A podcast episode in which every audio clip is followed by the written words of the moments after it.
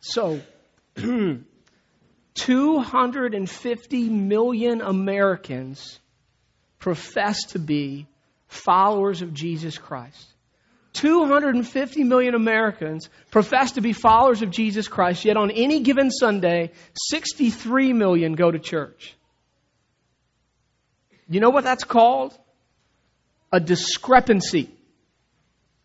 250 million people say that they are followers of Jesus, yet, yet, yet, yet only 63 million are going to church. That's a discrepancy of 187 million people. That means that there's 187 million people in our nation that profess to be followers of Jesus, but never involve themselves in the church, Jesus' bride, whom he laid down his life for, Ephesians 5, because he loved. Does that sink in a little bit?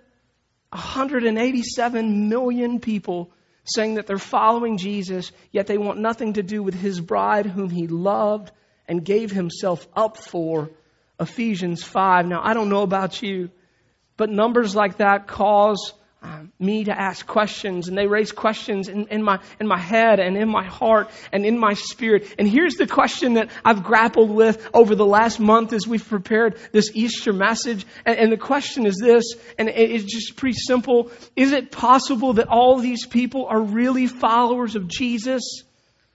Or are they just fans of his work? Are they followers of Jesus or are they just fans of his work? And so this morning I just want to show you four things and we'll get out of here. And here's the first. The first thing I want you to understand, guys, is that according to the Bible, Jesus had a lot of fans.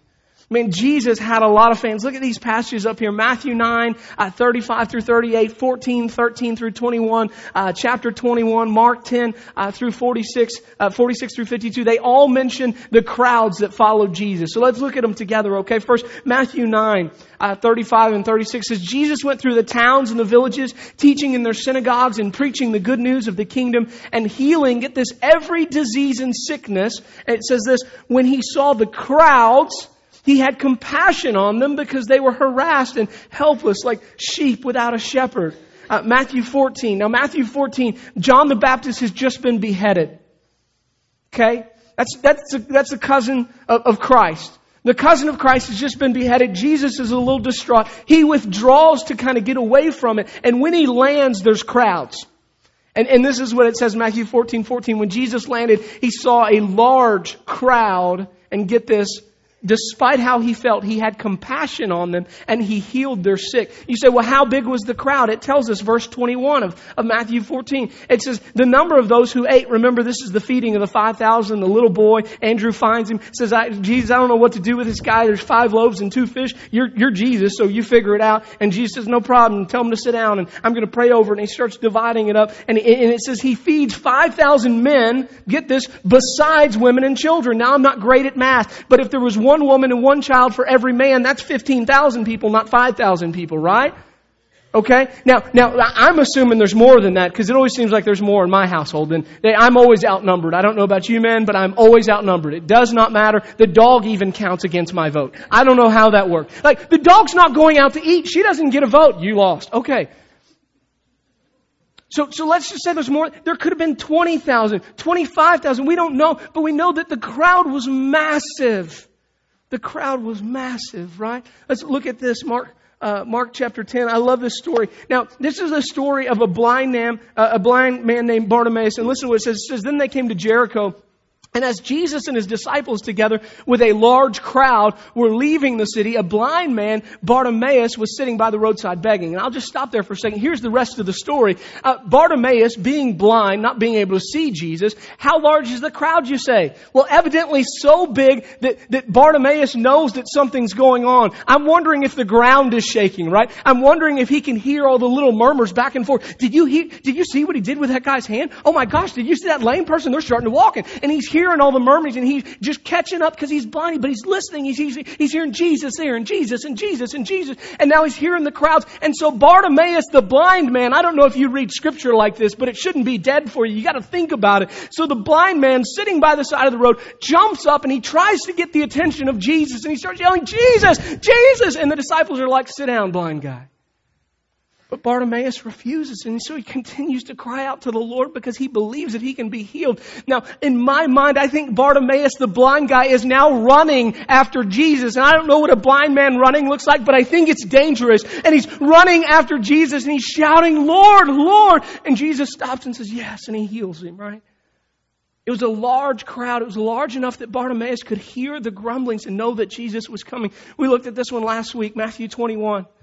Matthew 21, right, the triumphal entry, what it says, it says a very large crowd spread their cloaks on the road, and while others cut branches from the trees and spread them on the road, the, the crowds went ahead of him, and those that followed, so there's crowds in, in front and behind, and those that followed shouted, uh, Hosanna to the Son of David, blessed is he who comes in the name of the Lord, Hosanna in the highest. Large crowds. But I want you to know Jesus had other fans too. Think about Nicodemus. Nicodemus was a great fan of Jesus' work. You remember Nicodemus came and sought him out, John chapter 3, at night under the cover of darkness and wanted to know about this thing called eternal life. The rich young ruler was a fan of Jesus' work and he came to him going, hey teacher, tell me about this eternal life thing, right? He was a, he was a big fan. The Bible actually says there were Pharisees and, and teachers of the law that were fans of Jesus' work and we think of them always as, as enemies, but they, he had several fans. There were Pharisees even and teachers of the law that thought the stuff that this guy teaches is amazing. John 6 tells us there were even many that identified themselves as disciples of Jesus that would later turn away from him. Jesus was familiar with the crowds. Jesus had a lot of fans. I want you to see that this morning. The second thing I want you to see is this, okay? Man, Jesus loved the fans. Jesus loved the fans. Now, I'm not talking about in an idolizing way, like, hey, look at my posse. This is pretty awesome, right? I'm not, he, he didn't have an ego about it. He didn't love them in that sense that they made him feel prideful. No, I mean, he genuinely loved the people. I mean that he genuinely loved and served the people time and time again. The Bible says that he had compassion on them, that he healed every disease, that he made time for those that, that, that were overcome with miseries, for those that were misunderstood, for those that the religious had labeled misfits or outcasts. Even, Jesus even said, listen, let those children come to me, right? His disciples thought he was too busy for children to come to him. We're in church, you know, it's Easter Sunday. Gosh, I wish we had children's church. And Jesus is like, no, I'm good. I'm good. Let the children come to me for the kingdom of heaven belongs to such as these. Meant Jesus' love for the people even ran across gender and racial boundaries. He had compassion on the Samaritan woman who at the day would have been thought of as, as worse than the dog of a dog. And yet he had compassion on her, even though she'd been married several times and was currently with a man that wasn't even her husband. The Bible says that Jesus had compassion on her. He genuinely loved people. All those that came to him, he genuinely loved. But hear me, he didn't stop there. The Bible says that this is love, not, not, not, not that we loved God, but that He loved us and He sent His Son. That's Jesus, by the way, as an atoning sacrifice for our sins. It says that God demonstrates His love for us in this. While we were still sinners, Christ, that's Jesus, by the way, uh, died for us. You see, Jesus loved us so much that He stepped down into the midst of our sin and, and He took its penalty upon Himself and He lived the perfect life that we could not and He died the death that we deserve, but death couldn't hold Him and the grave couldn't keep Him. He conquered them both that we might be free from their power as well. And that, friends, is Easter. That's Easter. That's, that's why we're here. And that brings me our third point. Jesus always invited the fans to become followers. Jesus always invited the fans to become followers. There are two words in the Gospels that should haunt anyone that takes on the title of Christian or Christ follower. There's two words that should haunt you individually and they should haunt us as a church collectively. And those two words are this. Ready? Follow me. Follow me. Because Jesus says those two words time and time and time again. He says them time and time and time again. He says them to individuals and he says them to crowds. I want you to see this. These, these words are haunting. Jesus spoke these words to his disciples. Ready? Andrew and Peter and James and John. What did he say to the fishermen? He said, I say, come and follow me and I will make you fishers of men. Right? He said the same thing to Matthew or Levi, the tax collector, who's, who's cheating his Jewish brethren, right? And that's what he's doing. And he goes up to Matthew, very simple. It's not a complicated sermon. He just looks at him and says, follow me. Just two words, follow me. It, it, was the same thing. A, a, teacher of the law comes to him in Matthew 8 and says, listen, I'll follow you wherever you go. And Jesus basically says, fine, you want to follow me? That's good. but I have no place to rest my head. Still want to follow? Another guy says, I'll, I'll go where, wherever you want to, but I, have I've got I've to go bury my father. And Jesus says to him, follow me and let the dead bury their own dead. The rich young ruler comes to Jesus and says, listen, I want what you have. I want this eternal life thing. And Jesus says to the rich young ruler, first you've got to get rid of all the things that have higher importance in your life than me. So I'm telling you, go sell the things that you love. And then he says to him, listen to the words, then come and follow me. Same words. And his message was the same to the crowds, to the fans that he loved and showed compassion on. Look at what he says to the fans. Large crowds, this is Luke 14, large crowds were traveling with Jesus and turning to them, he says, if anyone wants to come to me, it's, it's like follow me, and does not hate his father and his mother and his wife and his children and his brothers and his sisters, yes, even his own life, he cannot be my disciple. And anyone who does not carry his cross and get this and what? Follow me cannot be my disciple ends in verse 33. He says, In the same way, any of you who does not give up everything he has cannot be my disciple. You see, for Jesus, there was a clear distinction between a fan and a follower, okay? And here's what it was. This is how it broke down. Ready? I know this is crazy. Followers actually follow Jesus. That's what he said. I mean, he just said, listen, if you want to come after me, that's fine, but really come after me. The rich young ruler says, I want what you have. And he says, that's fine, but you follow me. You couldn't follow Jesus in name only. You couldn't be a name only Christian. You actually had to follow Christ. Imagine that. That's the distinction. Followers actually follow Jesus. Followers leave their lives behind. We'll talk about this in a second, but, but when Jesus says, follow me, every single person that followed, you know what they did? They left everything behind. The guys that were fishing for fish left their nets behind. The guy that's counting taxes left the taxes behind, right? They always left everything behind and then this followers no longer cling to their lives or their loves. They just don't do it. You see, Easter isn't about a gospel of minimal entrance requirements into the kingdom of heaven. Can I say that again? Easter isn't about a gospel of minimal entrance requirements into the kingdom of heaven. Thank you, Dallas Willard. Jesus did not endure the agony of the cross and the weight of our sin and separation from his Father. He did not die and conquer said death, appear and prove himself to be alive over a period of 40 days and ascend into heaven so that we could have and sell and share fire insurance. So that fans everywhere could pray a magic prayer, jump into a baptistry, get wet, and live lives that are completely unchanged. That's not what Easter's about. It's effectual. It has to change you. There's got to be a massive dis- difference. Easter, my friends, is about life and death. And you've got to see this next slide. It might be the most crucial one you see all day. Ready? Easter is about life and death. Easter is about Christ's death to provide you life. And get this second part because you don't have life without it. It's about your death to self in order to receive that life. You see, we don't get Christ's life unless we die to ourselves, unless we follow Him. Okay? It's kind of a, it's kind of a big deal. They go hand in hand. James Montgomery Boice puts it this way. He says, the words follow me are not merely an invitation, they are an imperative command. Maybe you haven't thought of them that way. But they teach three things. Ready? Here, here they go. The words follow me teach what it truly means to be a disciple of Christ, and it all begins with obedience. Why did these men drop their nets? Why did these men leave their tax booths? Why did these men suddenly get up and leave their family? Do you know why? Because they were obeying a command from Christ. It's not a suggestion. It's a command. He says, follow me.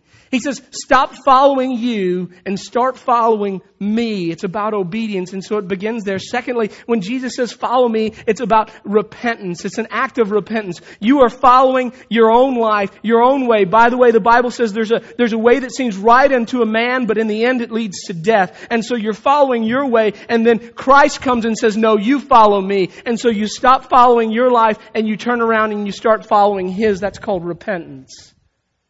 So when Jesus says, follow me, he's talking about repentance. And finally, when Jesus says, follow me, he's talking about submission, that he is the authority from now on in your life. And when he says jump, you jump. He says jump, you say how high? Yes, Lord, I'm on it. When he says go, you go. That's what follow me teaches. And, and, and, that's, that's why they had to leave their lives behind. That's what it means to be a follower of Christ. Now this, this next slide hurts a little bit, but I've spent um, several weeks studying and I was looking for a way out. I was looking for somebody in all of scripture that, that was a follower of Jesus, but they weren't really following him. Guess what? It's just not in the Bible. So I want you to see this. There's no such thing biblically as a follower of Christ that's not following Christ. There's no such thing as a follower of Christ that's not following Christ. 250 million people, man. We all believe in Jesus. We're all Christians in the United States of America. Evidently, 80% of us, 63 million only show up for church. It's a difference of, you know, 187 million people. But so what? It's okay. We all prayed a magic prayer. We got wet. We're good.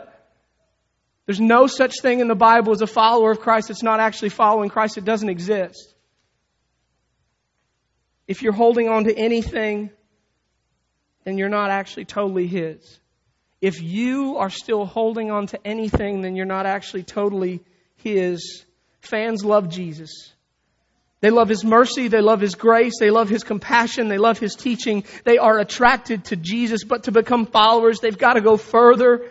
To be followers, they have to be willing to let go of everything else and follow Him. And for you, maybe that's money. Maybe that's family. Maybe that's the love of sports. Maybe that's lust or greed or gossip, your sexuality, your cynicism, your stubbornness, your pride. Regardless, the invitation is the same. Follow me.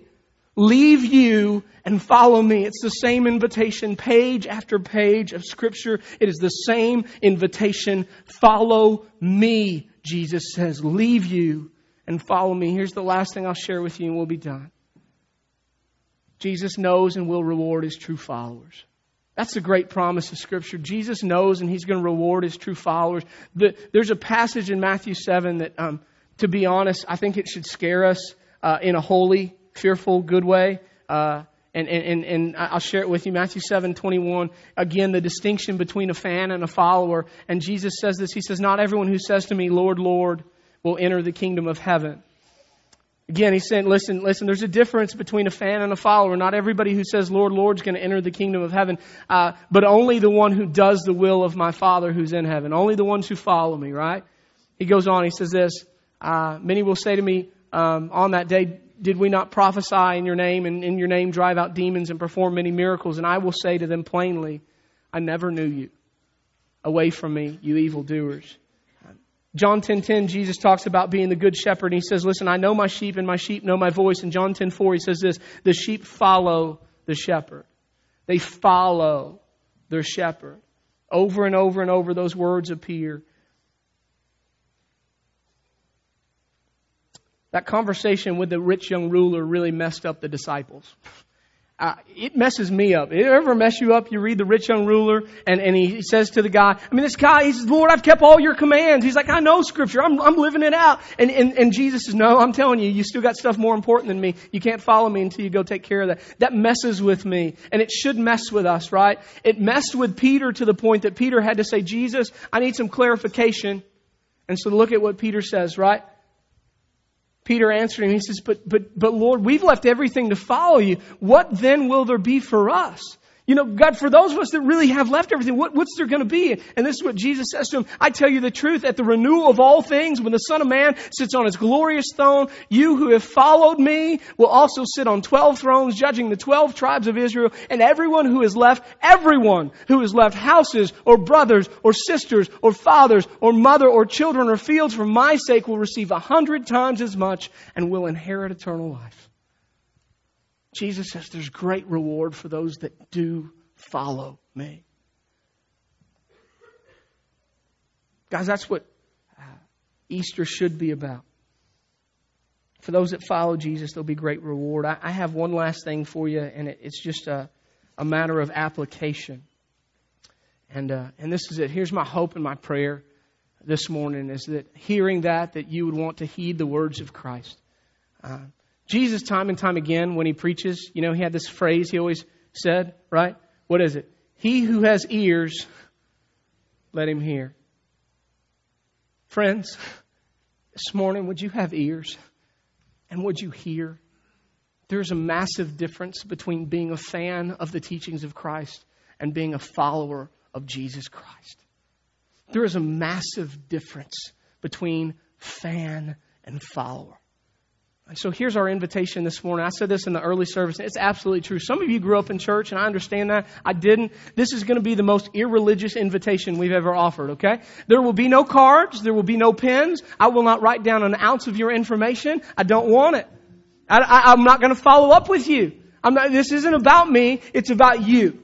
This is about you and it's about the Lord. And here's my prayer. On this Sunday, on Easter Sunday, we have a God who has conquered death and he's conquered the grave, but he didn't do so just so that we could be a fan of his work. He did so that we would really walk in his footsteps and we would experience the same newness of life, the same power over sin, the same power over death, right? That's what it means to be resurrected. And so what, what I would hope for you, I don't know what to call this. Somebody said earlier, well, what is this? Is this like salvation? Is it rededication? There are no church words for what's about to happen, okay? Zero. Throw out the book. I don't care if my secretary wants names and wants categories or what the Baptist group wants. We're not worried about that stuff. This is about you and Jesus. And my question to you, I don't care if you've been a Christian for 40 years or for 40 minutes. I want to know, are you following Christ? It's not about whether or not you wear the t-shirt or you listen to the music or you call yourself a Christian because Jesus said to all of those people, that's fine. If you like me, that's glad, I, I'm happy for that. If you're attracted to me, that's great. But here's the deal. Now follow me. Leave you and follow me. You see, here's the great thing about our God. He loves us enough to meet us right where we are. And we're sinners, friends. He crawls down into the pit with us and He will meet us right there in our sin. But you hear me, if you think that He's just a loving God and He crawls down into your pit and He just camps out there with you and He's happy, then you only got half the gospel. Because He crawls down into your pit so that He can push you out of it. So that He can take your place. He's not okay with our sin, my friends. He's not okay with us clinging to, to our desire for wealth or our desire for fame, our desire for recognition. If you want to follow Him, you have to leave you. And I know that that's a tough gospel, but that is the true gospel of Jesus Christ. And so here's our invitation this morning. It's a very easy one. See, I believe with all my heart that God will meet us where we are but He loves us too much to leave us there. He always calls us higher. He always calls us into a deeper relationship. And what He wants from you today, Easter 2014, could this be the day? I don't know if you want to say you nailed it down. I, don't know which, but whatever, you, whatever it is, on that day I know that I became a follower of Jesus Christ. I was no longer okay with sitting on the sidelines and cheering on others. I became a follower of Jesus, leaving me and pursuing Him. That's what I'm doing today, on this day. Whether you've been a Christian for 20 years or for 20 minutes. If that's you today, today you say, I want to be a follower of Jesus Christ. Right where you are, right now, would you stand up for me right now? I want to be a follower today. Today. I'm not talking about salvation. I'm talking about, I'm, fo- I'm not a fan anymore. I'm just, I'm going to be a follower. Not because your friend's doing it, not because your neighbor's doing it, but I'm ready to follow. That is going to be me. Because here's what this is going to signify. It's, a, it's signifying this. Now, now hear me. This will be a struggle, okay? Anybody that's ever struggled with sin, this is not going to be perfection every day. But every day we're going to say to Jesus, you know what? I die to me. I'm the best I can, Lord. I'm going to die to me. I'm going to die to my desires, and I'm going to be yours and just yours. I will be a follower of you. No more me, all you. So I want you to bow your heads and this be a time of prayer and commitment for you. And Alan is going to sing this song over you. And as you pray and you release that to the Lord uh, to be his follower, uh, when you feel led, you can join us in singing. It's a beautiful song. God always calls us higher. God always calls us deeper. On this Easter, I pray that you're no longer a fan, but you've become a follower of Jesus Christ.